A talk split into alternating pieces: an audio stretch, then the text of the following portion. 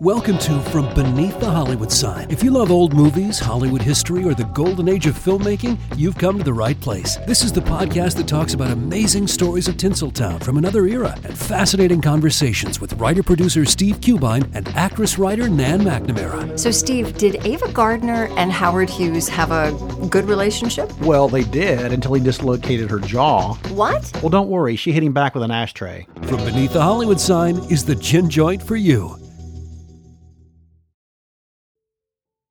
Serial killers, strange disappearances, unexplained mysteries, terrible disasters. I'm Nate Hale, and in my show, The Conspirators, I'm here to tell you all the stories from history your teacher never told you about. Hear the real story behind the Bermuda Triangle, or about the serial killer operating in Nazi occupied Paris, or what dark secret lurked within the walls of a Scottish castle. Listen to The Conspirators on Apple, Stitcher, Spotify, or wherever you get your podcasts.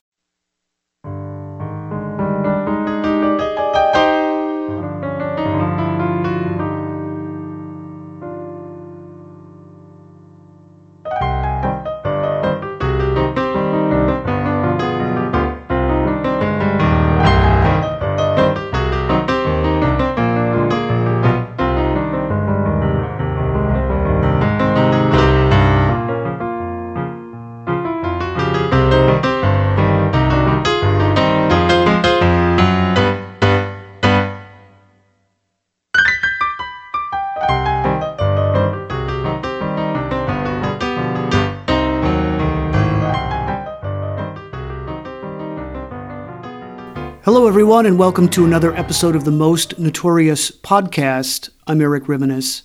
Glad to have you here with me as always. It is with great pleasure that I introduce this week's guest, Laura Thompson. She is a New York Times bestselling author of many, many good books, including The Six, The Lives of the Mitford Sisters, and the first biography of Agatha Christie in 20 years, called Agatha Christie A Mysterious Life. The book she is here to talk about today is entitled A Tale of Two Murders Guilt, Innocence, and the Execution of Edith Thompson. So glad to have you here with me. Thank you. Oh, it's such a pleasure. Thank you, Erik. Yes, of course. So, what prompted you to write a book about these events? Well, first of all, Edith Thompson is not a, re- a relation of mine although it, the coincidence of the names is that it's pure coincidence.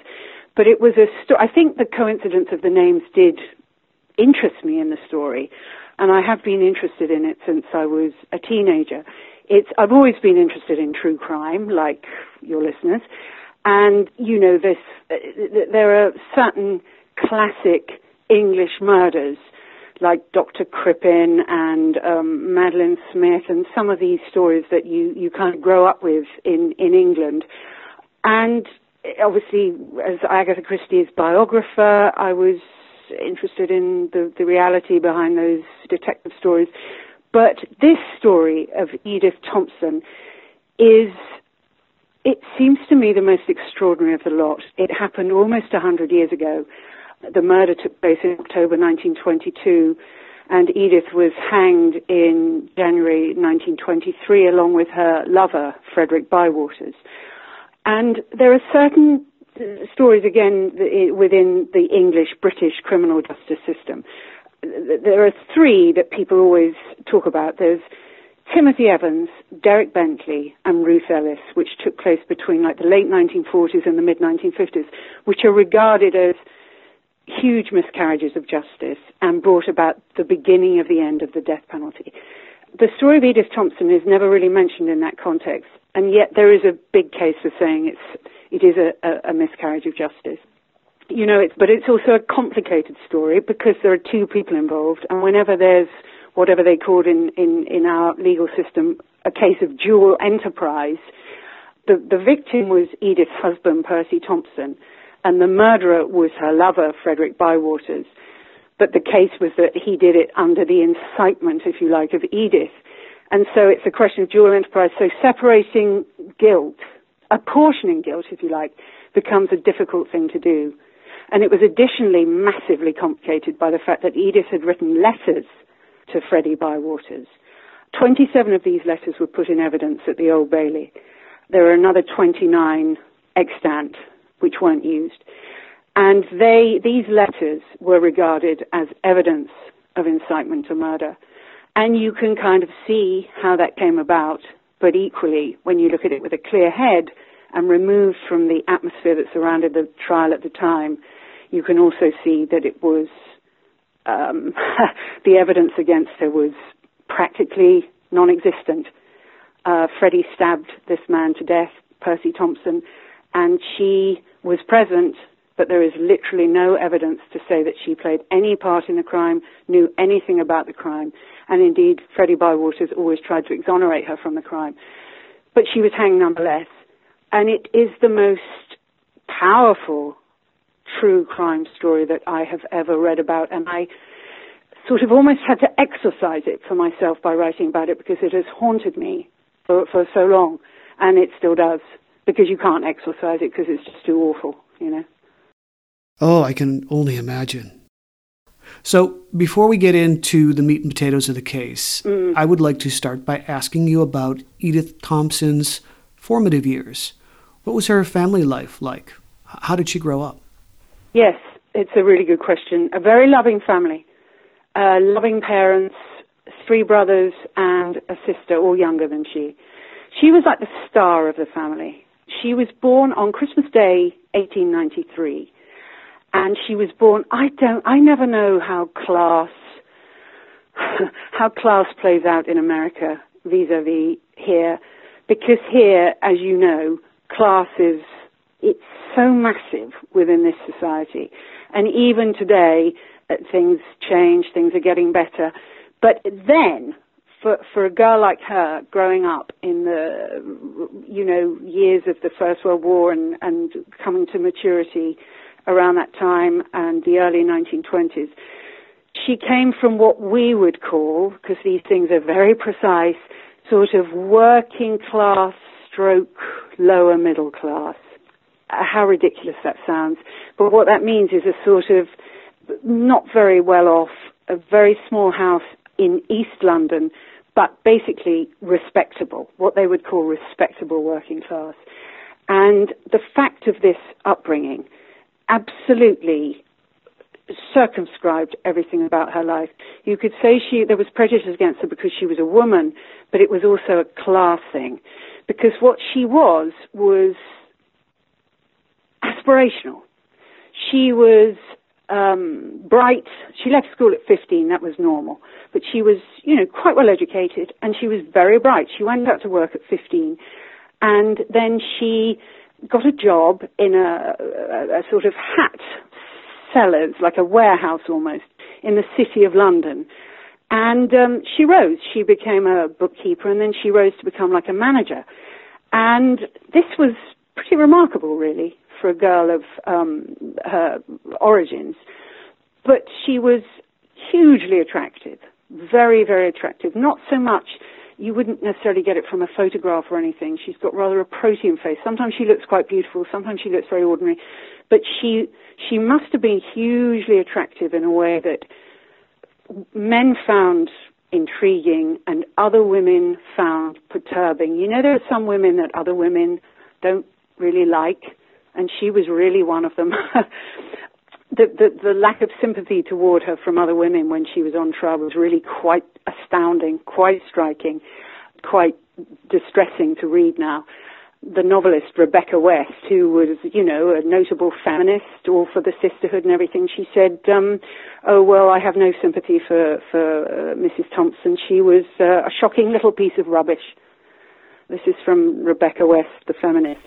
So, um, so she was a she was oh, she was a bright girl with so much life in her, you know, and um, and yet she was always circumscribed by by class uh, in the way that uh, you know people just were.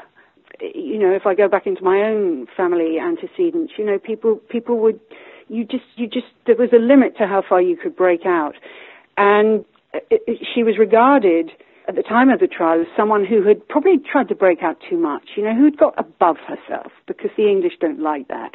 And also she was sexy and the English really don't like that. She was a lot of things that people don't like. But what really was unlucky for her was the time at which all this happened because it was after the First World War. And if you read the social history of sort of 1919, 1920, inevitably the whole world was in, you know, in a state of, well, shock, dismay, grief, whatever. And there was this, there was a, a big desire, certainly in this country, for things to try to get back a little bit to how they'd been before this terrible carnage happened. And there were there were a lot of there was a lot of pressure within the um, the media, the the press, whatever, for women to return to the home because they'd been working during the First World War, you know, in the munitions and everything. And, and there was a lot of pressure for them to, in women's magazines and things like that, you know, the, the best job of all is being a wife and mother. There was an awful lot of that. And obviously women had had a taste of freedom. They didn't, they weren't so inclined to, to go back to the way things had been before. But there was this inevitable desire within society to return to, an attempt to return to the old certainties, if you like. And when this murder case uh, took took a hold of the public imagination in the trial was December 1922, and it was just mammoth.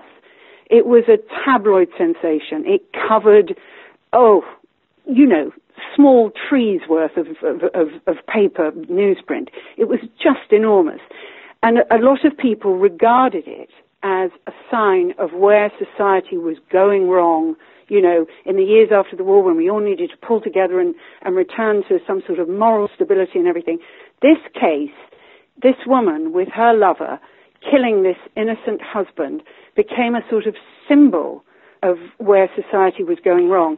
And some guy in the, um, the Sunday Express newspaper said, it's a glimpse of a modern London without a conscience or an ideal she became, she more than Freddie Bywaters, she became a symbol of what society should not be.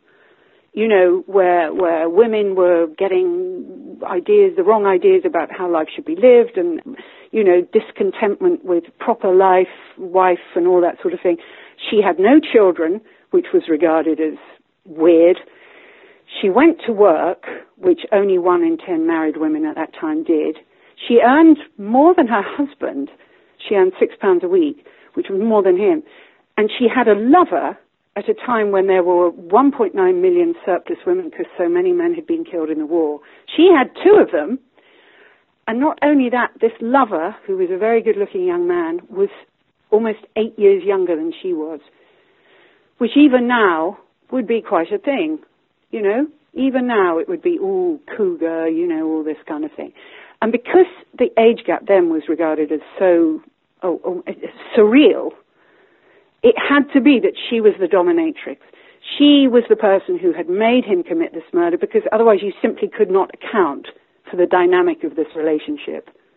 So all in all, everything that she represented was everything that society feared. She became a kind of symbol. It was almost like a Salem moment, you know, within this country. The desire to excoriate and hold up this woman to opprobrium. And when you read the, the papers and everything, it's actually quite scary. The hatred, the desire to destroy her was, was, was really overpowering. And yet there was also this massive fascination.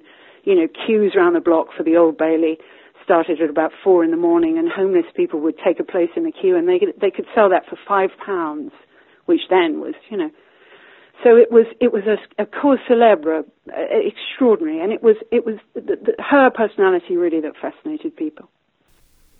As you mentioned, the timing couldn't be more unfortunate. The jazz era uh, was exploding, hemlines were rising, flappers were starting to make a scene. Uh, lots of things for stodgy old Englishmen to disapprove about.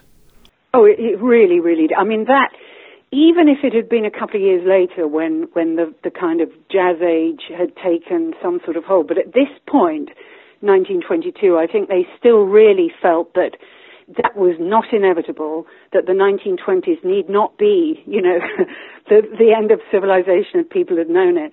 That, that I think they really did think that they could I don't know that that as I say the the kind of moral certainties and stability of pre-war society could be restored. I don't know. It's like we've gone through a time of huge change in this country over the last sort of three years with the, you know, the vote to leave the European Union and everything has been in uproar and, and everyone has been looking for scapegoats, looking for guilty parties, all that kind of thing. I mean, not in the same way as this case, but a time when society is not feeling sure of its future and that sort of thing. And certain people can become scapegoats. And she absolutely did. She really, really, really did. But she, and the, the, the, the most interesting thing about her in a way is that she was so ordinary. She was just an ordinary girl who went to work and had a husband and, you know, just led a life like any other woman. And yet, so she was kind of every woman figure to whom this thing happened. Uh, her life went completely out of control in a way that I think an awful lot of people could relate to. And yet at the same time, there was something extraordinary about her because she seemed to arouse very strong emotions in people. And I think it was the quality of sex appeal that she had, which was almost unconscious in her and is actually quite rare, I think real sex appeal. You know, you can you can fabricate it, but I think the real thing is quite rare, and I, I think she must have absolutely had it. And when you read her letters, which are actually rather extraordinary and beautiful, uh, very beautiful, very beautiful, they're so sensual, they're so eroticized, but in a beautiful, innocent, almost like D.H. Lawrence kind of way. You know, they're not. There's nothing artful about them really. They're quite lovely, but of course in a court of law when they kept saying to her, Mrs. Thompson, will you explain what that means? Will you explain what that means? And half the time she didn't know what it meant herself. It was just something she felt like writing at the time because she had this excess of feeling in her that her daily life didn't allow her to, you know, express fully. She couldn't explain what she meant. And so analysts of this case, because obviously there's other people have written about it before I have, have said, oh, she was a fantasy, she was a romantic. I think it's more complicated than that. I think she had a writer's sensibility, and, and all sorts of different realities had an equal reality for her. Um, you know, she would she would write about oh going and playing a game or something like that with all this vivacity, and that would have a kind of. And then she'd write about oh I tried to kill my husband, and that would have a reality at the time she was writing it. And then she'd write to Bywaters how much she loved him, and that would have reality. And the whole thing is just her expressing herself in a way that trying to write her own life, if you like, in a way that she couldn't do in any other. Uh, she had no other means of doing that. And Bywaters became the recipient for it all, even though what he was, he was just a good-looking young bloke on a ship. Really, you know, he didn't, he wasn't really the right recipient for all this stuff, but he became the recipient, and of course, a reader has the right of interpreting what you write to them. And he interpreted it in ways that she didn't necessarily expect and that she probably should have expected in a way.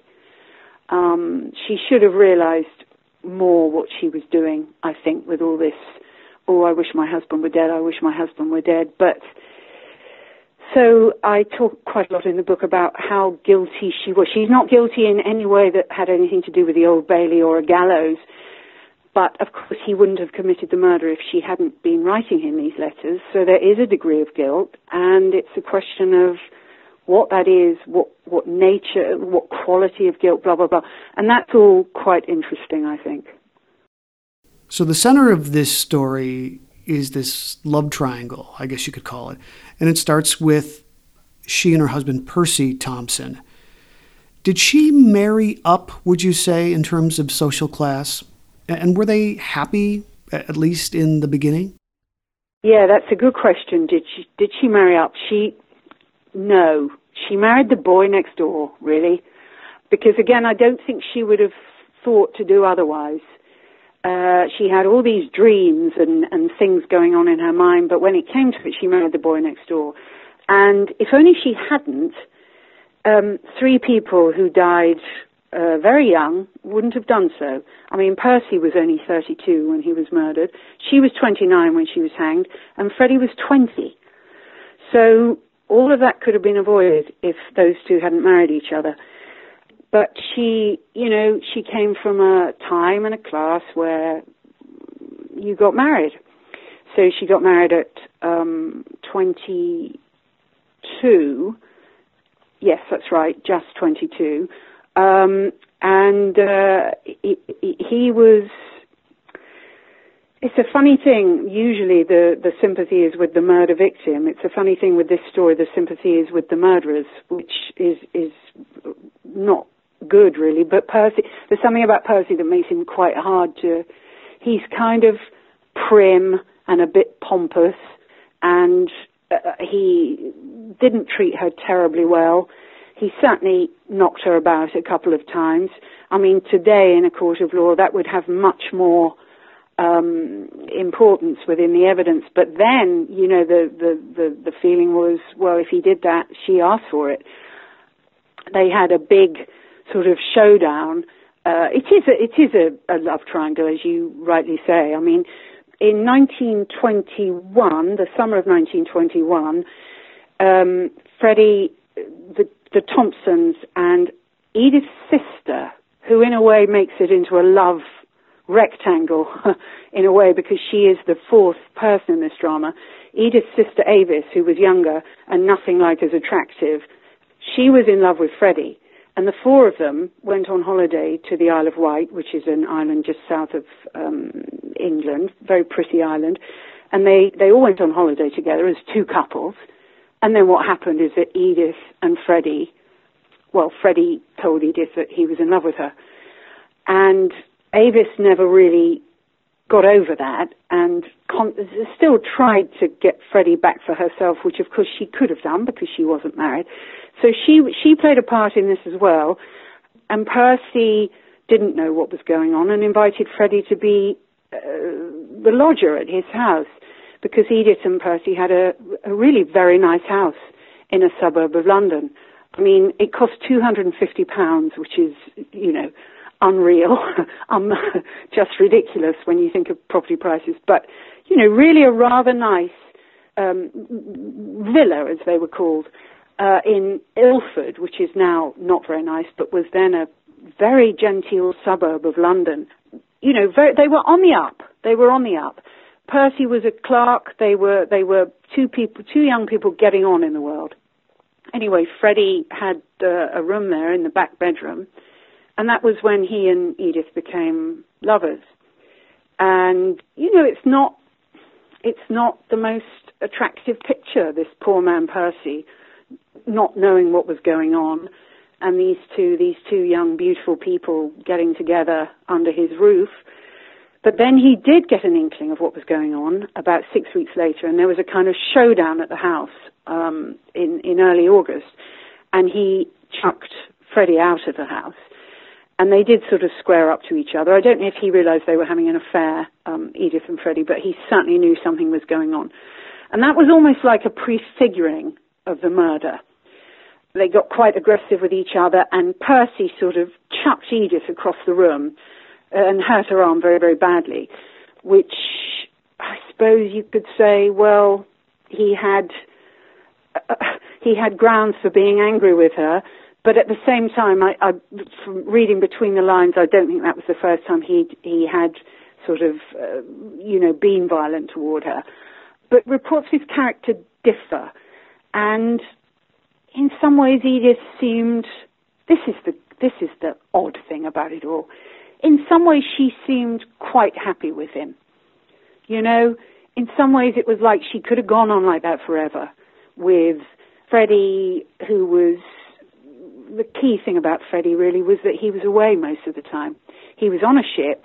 He was going around the world. He was going to Australia. He was going to um, France and places. And their affair was over 16 months. And in that time, they only spent, well, I think it was 14 weeks of leave that he had, and they certainly wouldn't have seen each other every day. And their sex life would have been very, very minimal, really. So this great love affair that affronted the whole of England was actually barely a love affair at all. But it was a, it was passionate and it was murderous.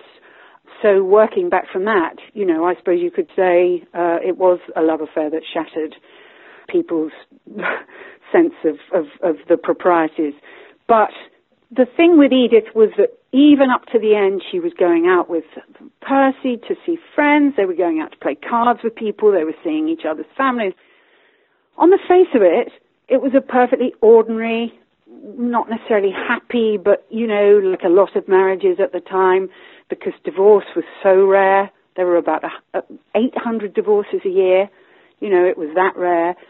And the only way she could get free would have been to leave him because he had to divorce her because she she was the adulterous party. So he had to divorce her the way that the divorce laws were. And he wasn't going to do that. He would do, you're my wife and you're going to stay with me, you know. And so she had to, to get away, she would have had to leave him with Freddie and she would have been giving up her lovely house and all her lovely things and etc. etc. And it was more than she wanted. She didn't want to do that really. And yet all the time she's writing these letters saying, oh, if only we were free, if only we were free. And of course, in those days when divorce was very hard to come by, people did kill their spouses. I mean, Dr. Crippen did, and people like Adelaide Bartlett did, and people in the, you know, the Victorian era, you couldn't get away from someone. All you could do was kill them, which is pretty awful. But if you didn't have enough money the only way you could ride out a separation was either to be very aristocratic or so poor that it didn't matter. But if you were in the middle and respectability mattered to you and finances mattered to you, you couldn't get free. And in another way, I don't think Edith wanted to get free because she could earn money and Freddie could earn money, they could have gone and lived in some little flat somewhere and, and been happy. But something in her knew that that wasn't really what she did want. She was sort of writing a story that was a fiction that became reality in a way that you could hardly believe. So there are layers of reality and, and uh, invention and imagination and so on in, within these letters of hers and that is what the court couldn't really interpret because it was too complicated. So all they could do was say, well, somebody died. Therefore, when she said, I want this man to die, she meant it. And Freddie, reading her letters, being very young, rather hot-blooded young man, became inflamed in a way that I don't think she really intended. But as I say, you have to say she is responsible on, on some level that nevertheless had nothing to do with being a, a capital crime. Yeah, that's what I was going to just ask you. and I think you started answering it.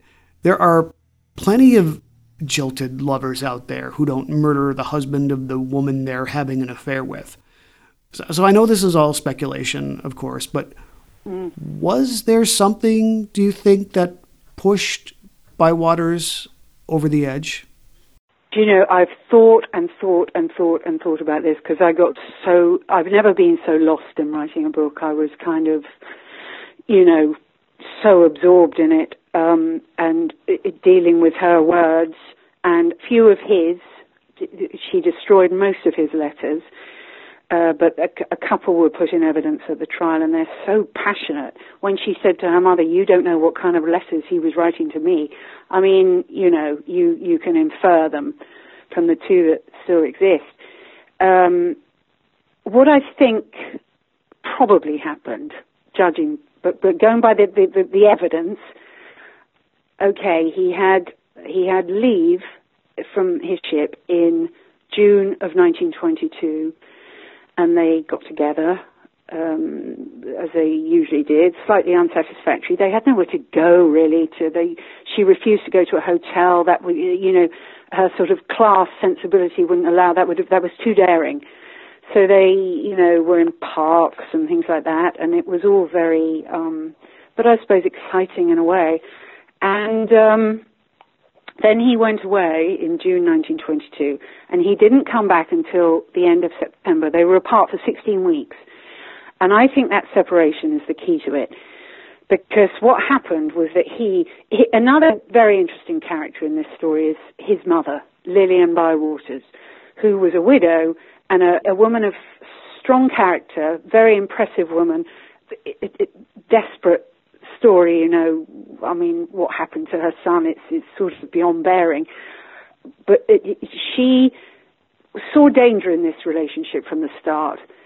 And in fact, he fell out with his mother because she said, do not see that woman. Do not see that Edith Thompson. That is dangerous for you. You know, she's eight years older than you are. It's, it's, um, it's going to end badly. And how right she was and but he wasn't having it you know he was a because the lover generally does triumph over the mother when it comes to these things but she i think something that she said probably did permeate freddie and also there was avis edith's sister who was in the mix and who freddie liked not with the passion that he liked edith but he liked her and i think did think about marrying her and I think something while he was away, and probably other girls, you know, girls in other ports, he was terribly good looking and um, attractive to women. And although he was only 20, he was, you know, a man. He'd been around the world. He was uh, 20 then was much older, obviously. And I think absence didn't make the heart grow fonder. It made it made the brain go a bit more sensible. And he started writing to Edith saying, "Now look, we should cool it you know, not in so many words, but let's just be friends, all this kind of thing. And the whole time I was reading these letters, I was thinking, oh God, you know what's going to happen, but you're sort of thinking, oh please, please, just, just look, he's talking sense here. Just, just leave it, Edith. Just leave it.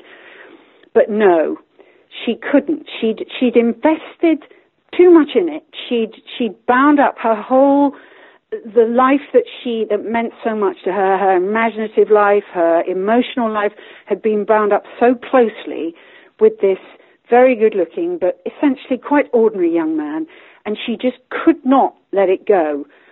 She had loads of other men after her. She had her boss after her, and you kept thinking, well, he'd be so much better person to have an affair with if you're going to have an affair, you know. But no, because she had this she wasn't like that. She wasn't even interested in sex. She was interested in what Freddie allowed her to be, uh, what Freddie allowed her to express about herself. She couldn't let it go, and she kept writing to him and saying, "Oh, darling, you know, don't let's say that. Don't let's just be friends. How can we just be friends, etc., etc." And she worked and worked and worked away at him. And as I said at the trial, you know, she couldn't bear to leave the man alone. Well, that sounded bad, but it was sort of true she had no pride about it. She didn't play it cool. That wasn't her style at all. She had the sort of dignity of being extremely, totally abject. Anyway, when he came back, and you feel his ship getting nearer and nearer and nearer to this terrible fate that's awaiting them both, um, when he came back, he agreed to see her, and that was it. They were back, you know, where they just as they'd always been, except that there'd been this prolonged absence, the emotion getting higher and higher and higher, and him trying to pull away and her pulling back, and you can feel it in these letters, the emotional tug of war between them. And then when she got him back, he came back immediately, like a like a beautiful dog, almost just sort of coming back to her heel.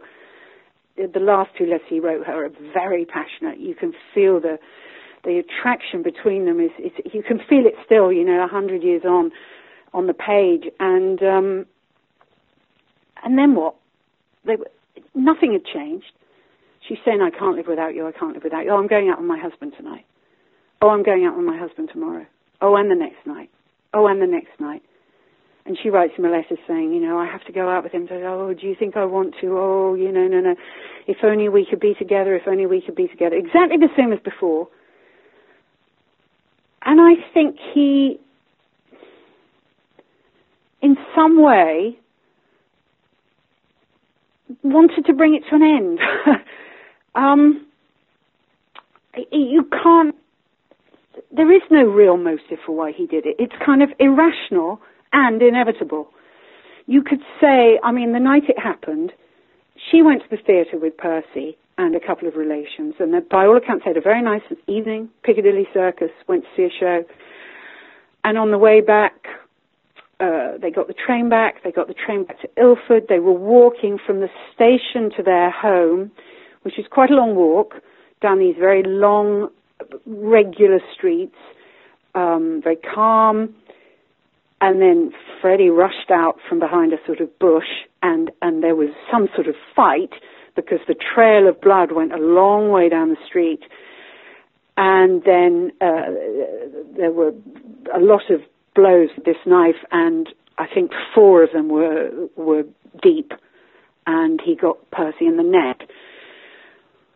Um, now, whether he meant that to happen, I don't know.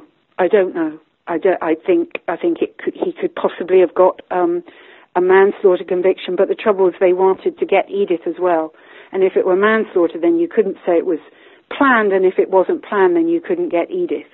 And what they wanted was to get Edith because she was eight years older and because her letters said that she'd been trying to kill Percy for the last sort of 14 months or whatever with poison, the way people did try to kill their spouses, you know, Crippen and Bartlett. So she was, she was in that tradition, according to the trial, even though if she'd been trying to kill Percy, she hadn't done a very good job of it because there he was, and the autopsy said there was no evidence of poison damage whatsoever but they kind of brushed that aside. That was how keen they were to get her. But what snapped in Freddie? Um, it's a very good question. He spent the evening at her parents' house, Edith's parents' house, with Avis. And I've sometimes wondered whether Avis said something. You know, oh, Edith's gone out with Percy. Oh, you know, she'll never leave him. She likes him, blah, blah. You, uh, because, I don't know but it was almost like here I am back again. I've tried to get away from this woman, and here I am back again. It was almost, and he was so young, and he was hot blooded. He jumped ship. He had a kind of snap in him, and you know, yeah. But if it had been pre-planned, as the trial said, for a start, they'd have done it the next evening because he was due to go back to his ship the next day. He nearly got away with it. He just had to get through one day before he was arrested. But he didn't manage it because they found his letters before he could get onto his ship and get away. So they'd have done it the next night if it had been pre-planned. And also, Edith would have burned his last two letters the same way she burned all the others because it was only the fact that they found those letters that led her, led the police to him in the first place. So she would have destroyed those. She would never have been so stupid to have left them. So the idea that it was pre-planned, even though the trial was absolutely convinced that it was, I, it, it makes absolutely no sense at all. Right, right. So there is no long drawn out investigation here. Um, as you've already mentioned, police put the pieces together pretty quickly and Bywaters was questioned first, correct? How long did it take authorities to extract a confession out of Freddie Bywaters? It, it didn't take very long because once once they knew of his existence, that was it. She she held out and she lied. She lied, and they kept saying, "Oh, she's a liar. She's a liar." Well, of course she lied, for goodness' sake. She lied that he'd been at the scene of the murder. She said it was a, an unknown assailant, as it were. And that story was kind of accepted, but for a very, very short span of time. And, and another character who came into the, the story, who was also another very interesting character, was Percy's brother, Richard, who also lived in Ilford and again had risen in the world. He was an accountant and a very he was kind of respectable in a loathsome man I thought and he loathed Edith which you might say with good reason but he kind of loathed her before any of this and gave interviews to the press saying she wasn't just a murderess she was a, a prostitute and a you know terrible terrible wanted to make sure that she wasn't reprieved or let off in any way and he first gave the name of Bywaters to the police because they'd they'd held out and um, the, the, she, when it happened, she was like a, a, a gibbering wreck, Edith, which of course they subsequently said was acting. And she was taken back to her home, and they, there was a tenant in the house, uh, Mrs. Lester, who sort of observed a lot of it and is quite an interesting source. And she she sort of stayed with her, and then they got her mother there and her sister there, and they were all praying that the name of Freddie Bywaters wouldn't come up, although at that point nobody exactly was saying what had happened. But once the name Bywaters was known, and it was Richard Thompson who initially gave it to the police, then they were kind of up and running. And there, there was a girl at Edith's place of work who also gave her away.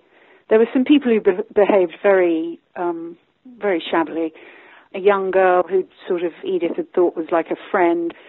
She uh, alerted the police to a place where Edith kept letters and all this kind of thing. And there were these two letters from Freddie and a photograph. And then they went to Freddie's house where his mother was. And I think his mother must have alerted them to Edith's letters because she obviously had seen danger coming and it was far worse than anything she could possibly have foreseen. And she directed the police to um, a suitcase which actually contained about 50 of Edith's letters. And then that was that, really, because there were passages within those letters that even I, who am on her side, find difficult to explain. Um, there's, there's undoubtedly uh, a time in the spring of 1922 when she was really talking about poisoning Percy. You know, people who say she was just a fantasist. There are, there, there, there, you can't quite say that about some of those passages when she says, "Oh, don't tell anybody," and blah blah blah. And then subsequently, when they were both in the death cells, Bywaters called his defense counsel in and said, "Look, she did ask me to get something. She asked me to get cocaine and I said I would, and I actually gave her quinine. But she was so insistent, and she wanted she wanted poison for Percy Thompson. However, if that were the case, and if she really were hell bent on poisoning her husband, the fact is she didn't. So all you can say is that her imagination reached a, a kind of pitch in the spring of 1922. But nevertheless, whatever whatever was going on in her head, whatever even if she put a tiny little pinch of something in something he was eating, the fact is he was not killed, and the autopsy re- revealed no poison damage to his internal organs. But then again, you come back to this question of incitement and the pressure, the kind of almost Lady Macbeth like, you know, pressure that she was putting that caused him in some way to to try to escape from her because however thrilling and exciting and uh, wonderful she was in many many ways it was in some ways it was all too much for him which was why when he went away in the summer of 1922 he tried to get away from her but it still doesn't amount to talking about poisoning in the spring of 1922 does not amount to someone putting a knife in someone in October 1922. Um, and her defense counsel, Henry Curtis Bennett, thought she should have been tried for on a lesser crime of uh, I can't quite remember what the technical term was, but it was some minor sort of incitement that would have meant a couple of years in jail, and that she probably was guilty of that. But of course, that wasn't what they were interested in. That was not the mood there was a kind of story being written, and the end game of that story was her destruction. And then when it was all over, I should think an awful lot of people thought, what on earth have we done? We will be right back.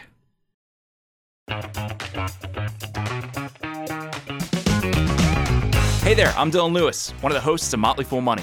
Each weekday on Motley Fool Money, we talk through the business news you need to know and the stories moving stocks on Wall Street. On weekends, we dive into the industries shaping tomorrow and host the experts, authors, and executives that understand them. Tune in for insights, a long term perspective on investing, and of course, stock ideas. Plenty of them. To quote a listener, it pays to listen. Check us out and subscribe wherever you listen to podcasts. When Johann Rall received the letter on Christmas Day 1776, he put it away to read later. Maybe he thought it was a season's greeting and wanted to save it for the fireside. But what it actually was, was a warning, delivered to the Hessian colonel, letting him know that General George Washington was crossing the Delaware and would soon attack his forces. The next day, when Rall lost the Battle of Trenton and died from two colonial Boxing Day musket balls, the letter was found, unopened in his vest pocket. As someone with 15,000 unread emails in his inbox, I feel like there's a lesson there. Oh well, this is The Constant, a history of getting things wrong. I'm Mark Chrisler. Every episode, we look at the bad ideas, mistakes, and accidents that misshaped our world. Find us at constantpodcast.com or wherever you get your podcasts.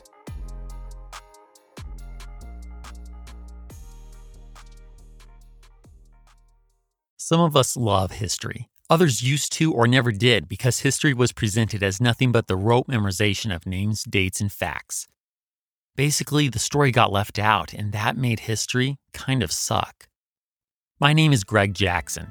I'm a university professor with a PhD in history, and bringing history to life is my passion. That's why I created my podcast, History That Doesn't Suck. I want to teach you everything you need to know about U.S. history, but I do so through stories.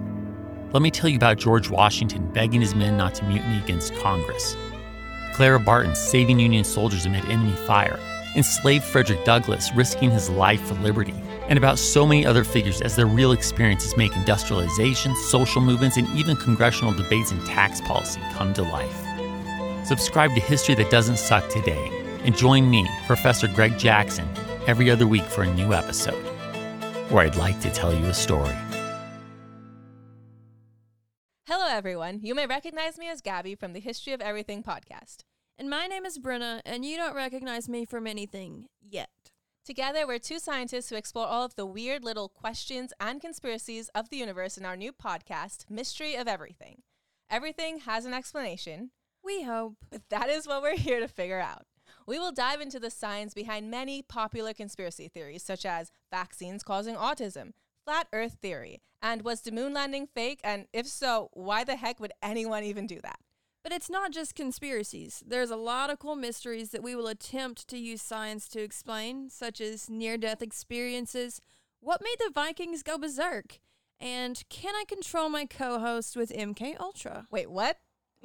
anyway, make sure to check out the Mystery of Everything podcast everywhere where you find your podcasts. And we have returned. Um, let's transition to the trial, um, mm. if you don't mind. How did the defense position itself? What would the defense of Edith Thompson be? Well, she had a very high end barrister, Sir Henry Curtis Bennett, who was regarded as, you know, one of the best. I think he did a terrible job myself, but the, there was um, there were very, very, very few people who took her side. It's quite amazing.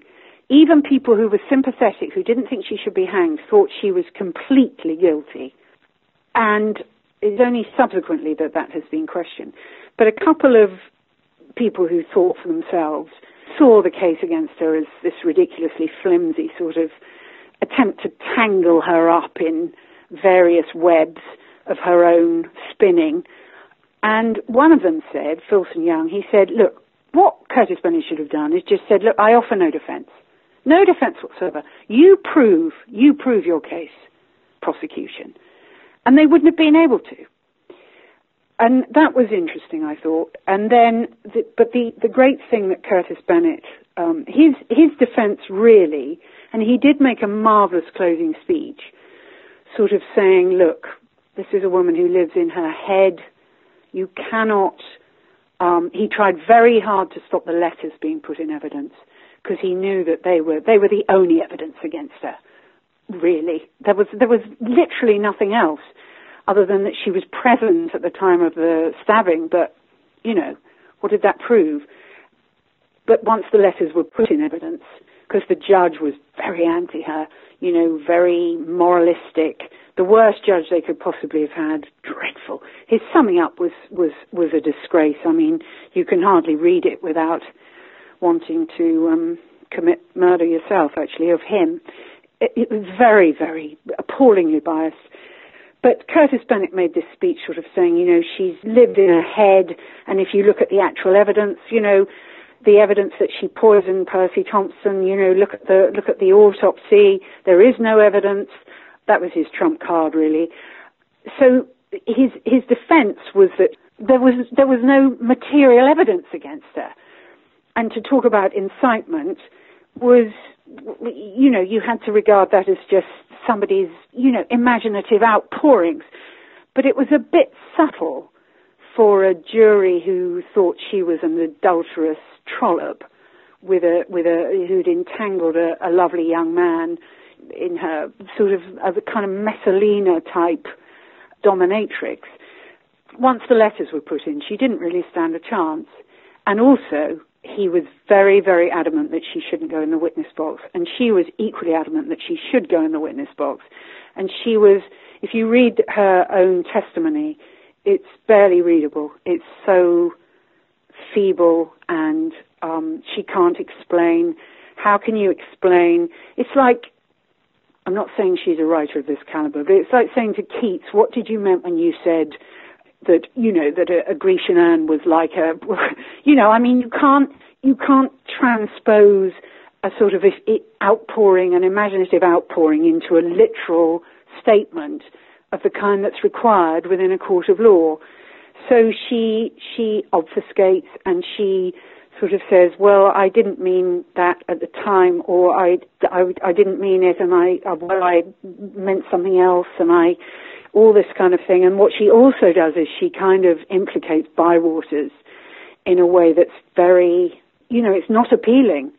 It's it's not nice. She she puts a lot of blame on him. She's not. She's a very flawed character, Edith, which is part of what makes her so, you know, fascinating. Um, she's not brave in the witness box. I mean, would one be? You know, some people are. Bywaters was. Bywaters was absolutely fantastic. He wasn't frightened of the judge. He stood up to the bullying of the prosecution. He was he was as brave as anything Bywaters, and he refused to implicate her. She wasn't brave. She kind of fell apart, and um, I find that all the more uh, touching, really, because I can imagine that one might and, and the, the judge alluded to that in his summing up. You know how she he tried to shield the woman, but the lady um, put all the blame on him. You know, so everything she did made her look worse, and everything Bywaters did made him look all the more gallant and kind of splendid, really. And yet, as I say, in the uh, when they were both condemned, he um, he did call in his defence counsel and say, "No, look here, she did try. She did tell me to go and get something." She did tell me to go and get poison. Whether he thought that might get him off in some way or mitigate something, I don't know. And then he backtracked on that and on his last day on earth was kind of trying to exonerate her and, and get her off. And actually his mother, on her last visit to him, he compelled her to go to a newspaper and say, look, Edith knew nothing. Edith knew nothing. You can't save me, but try to save Edith. So his poor mother, on her, uh, uh, you know, more or less hours before her son was executed, sent a, a re- relation to um, the editor of the Daily Express, Beverley Baxter, who later became a campaigner against the death penalty. And they did. They traveled through the night to the Home Secretary to ask for a reprieve, but he wouldn't give it. But it was, yes, a kind of last, it's like something in a film, traveling to the to this remote country house where the Home Secretary is sitting in front of his fire, all comfortable, and to say, look, look, this woman has been exonerated. On, uh, on uh, uh, uh, come on, come on, reprieve, reprieve, reprieve. But no, no, no, they weren't. They weren't having it. They were absolutely determined, absolutely determined. So, how long did it take for the jury to reach a verdict? Didn't take them very long. It took them about two hours to decide the judge's summing up was so, you know, he disposed with Bywaters very quickly. I mean, Bywaters never stood any sort of chance. You know, he had knifed the guy. There was no question about that. The fact that there was a, a long scuffle was kind of dismissed, and yet the blood evidence tells you that there was. And he did go for a kind of manslaughter story uh, Bywaters, and he, what he said was, "I thought, I thought that Percy Thompson was going to pull a gun on me, which was obviously ridiculous, just ridiculous." But you could nevertheless say it was a fight. I thought he might kill me. They could have said that, but nothing it's the oddest thing. I'm I'm sure there have been cases like this in America when the when the the nuances of evidence are almost an irrelevance, or perhaps there haven't been cases like that. I, I hope there haven't, but there, this one certainly. The nuances of evidence were an irrelevance. You know, for example, in her last letter, Edith, she says, it does read badly. It does read badly. She says, do something tomorrow night something to make you feel better. I'll be hurt, I know. And, and that do something tomorrow night that she wrote on Monday the 2nd of October, and the murder happened the next night. And she said in evidence what I meant was take my sister Avis out because I knew that would upset me, but it would right the balance because I was going out with Percy, and I thought if Freddie went out with Avis, it would make him feel better about me going out with Percy. And in fact, he did ask Avis out. He did. He, he, he asked her to go to the cinema with him. But he also killed Percy. So whether he deliberately misinterpreted Edith's words, because the rest of her letter is completely different. It's kind of, oh, we'll have to bear this a little longer and try and find me a job abroad and all this kind of thing. But of course, at the trial, with selective quotation from her letters, you could certainly, um, particularly those letters from spring 1922 when she's talking about the poisoning in a very, very fired up, excitable kind of way, you can see how, when you read the transcript from the trial, you can see how it's like alternative narratives, if you like. There's the complicated, writerly narrative that she created, which is full of oh, sort of oddities and, and her own bizarre, you know, high flown imagination. And then there's the narrative at the trial which says, this young man did this, but this older woman was writing this to him. You can see how it looked that way when you read the newspaper reports. There's no question, there's no question, but that she is the really, really guilty party. And I probably, if I'd been reading the papers at the time, I'd have thought, oh yeah, well, of course, she told him to do it. That was the narrative, and that was you can see how it looked that way, and it didn't. It, it, it, that's what's so interesting about this case is that there are these there are these shades of meaning within it. It's almost infinitely fascinating because most murders are quite simple, but this, because of the personalities, and because you've also got this alternative version of events written by her in these letters, that gives it a, a, a, texture, if you like, that is so, so complex and interesting. But then you, you get the trial and the verdict is very quick, and then the appeals are dismissed almost immediately, and then the reprieves are dismissed almost immediately, and that's it. This other ending that you can kind of imagine as an imaginative woman, my God, in the wrong place at the wrong time, born into the wrong sort of class, you can imagine just how easily um, you can slip into this other ending. You know, she's she's so easy to understand. She's so remarkable, and she's so easy to understand. It's it's a hell of a story, you know. Yeah, it is. So from the point of the verdict to the point where she's executed, um, as you've stated, a very short period of time. How does she handle her emotions while in jail? As her execution date looms before her?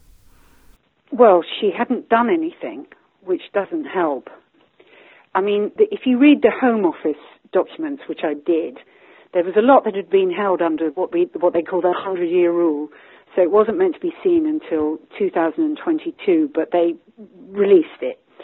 So, um, and you see just how determined the, the forces of law and government were deter- determined to bring this to a close.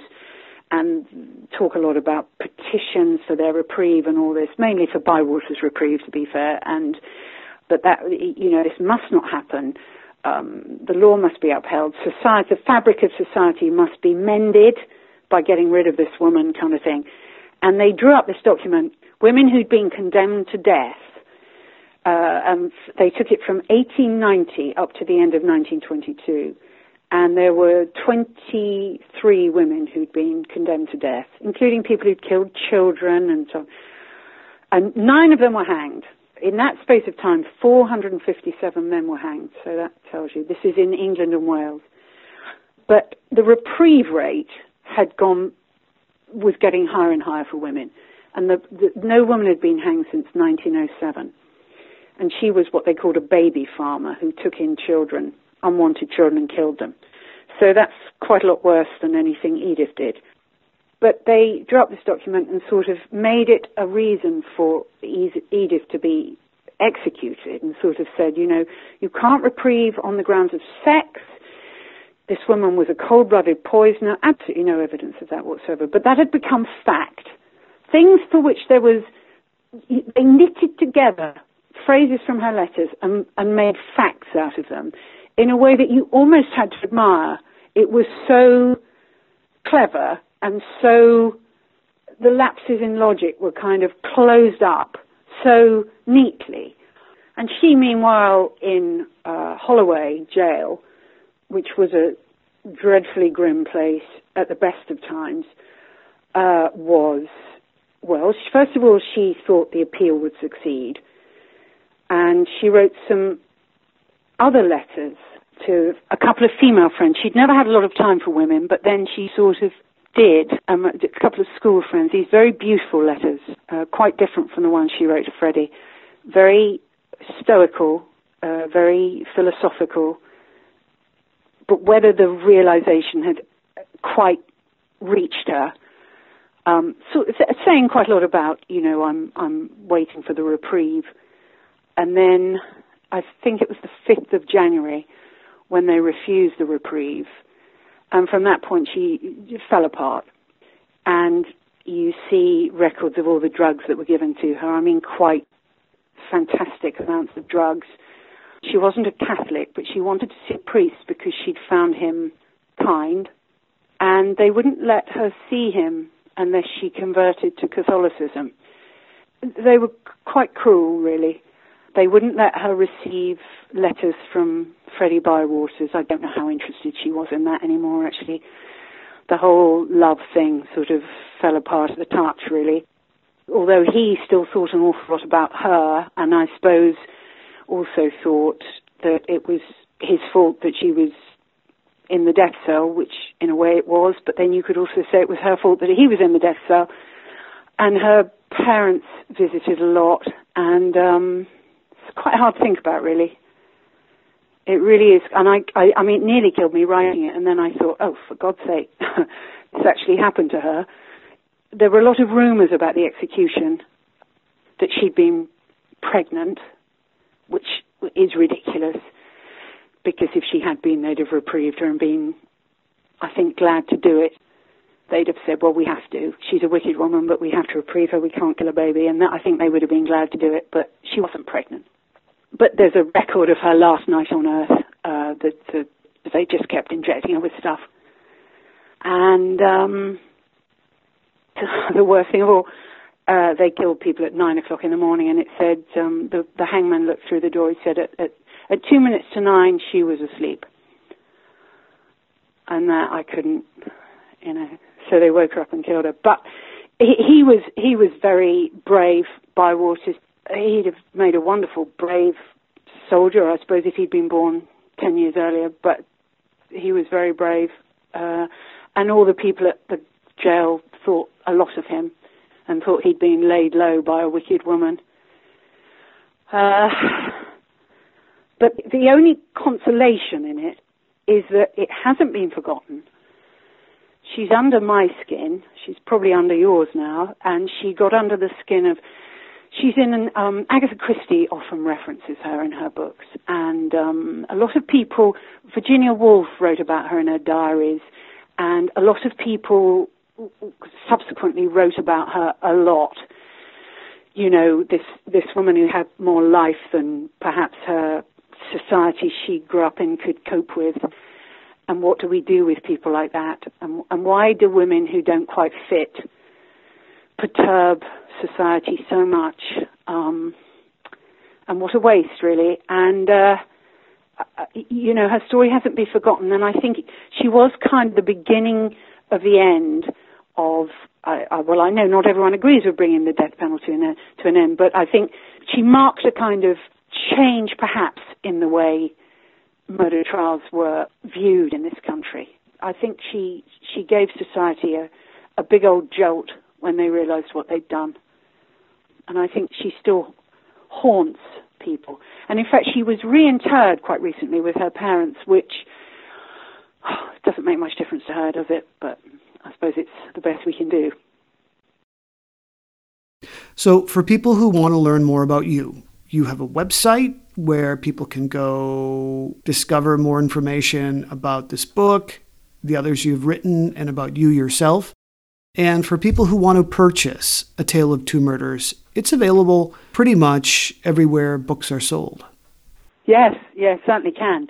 Yes, it's um, I mean, it's a very simple website, but it's laurathompson.co.uk. Yes, yes. This book is it's not my most successful book, but it's the book I'm proudest of.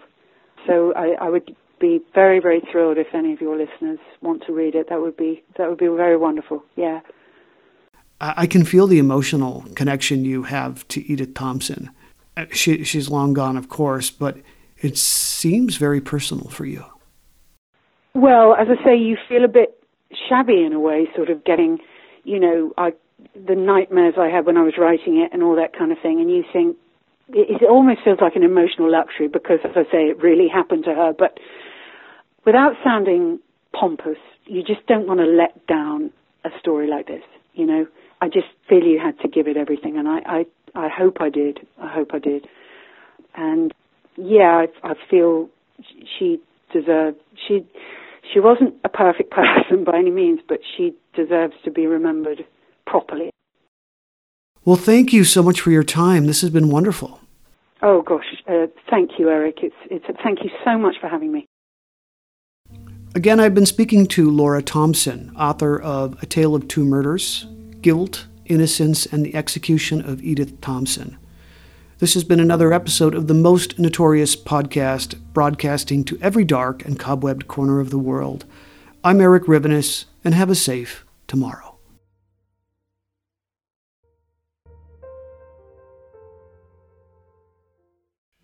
Hello, my name is Matt, host of the Pirate History Podcast. Pirates rank among the most mythologized and romanticized of all historical figures. It can become easy to forget that pirates were real people that had real world concerns. If you like tales of high seas adventure, daring do, and also want to learn more about who Blackbeard supported to be king, you can learn more about all of that at the Pirate History Podcast. The Civil War and Reconstruction was a pivotal era in American history when a war was fought to save the Union and to free the slaves. And when the work to rebuild the nation after that war was over turned into a struggle to guarantee liberty and justice for all Americans. I'm Tracy. And I'm Rich. And we want to invite you to join us as we take an in depth look at this pivotal era in American history. Look for the Civil War and Reconstruction wherever you find your podcasts.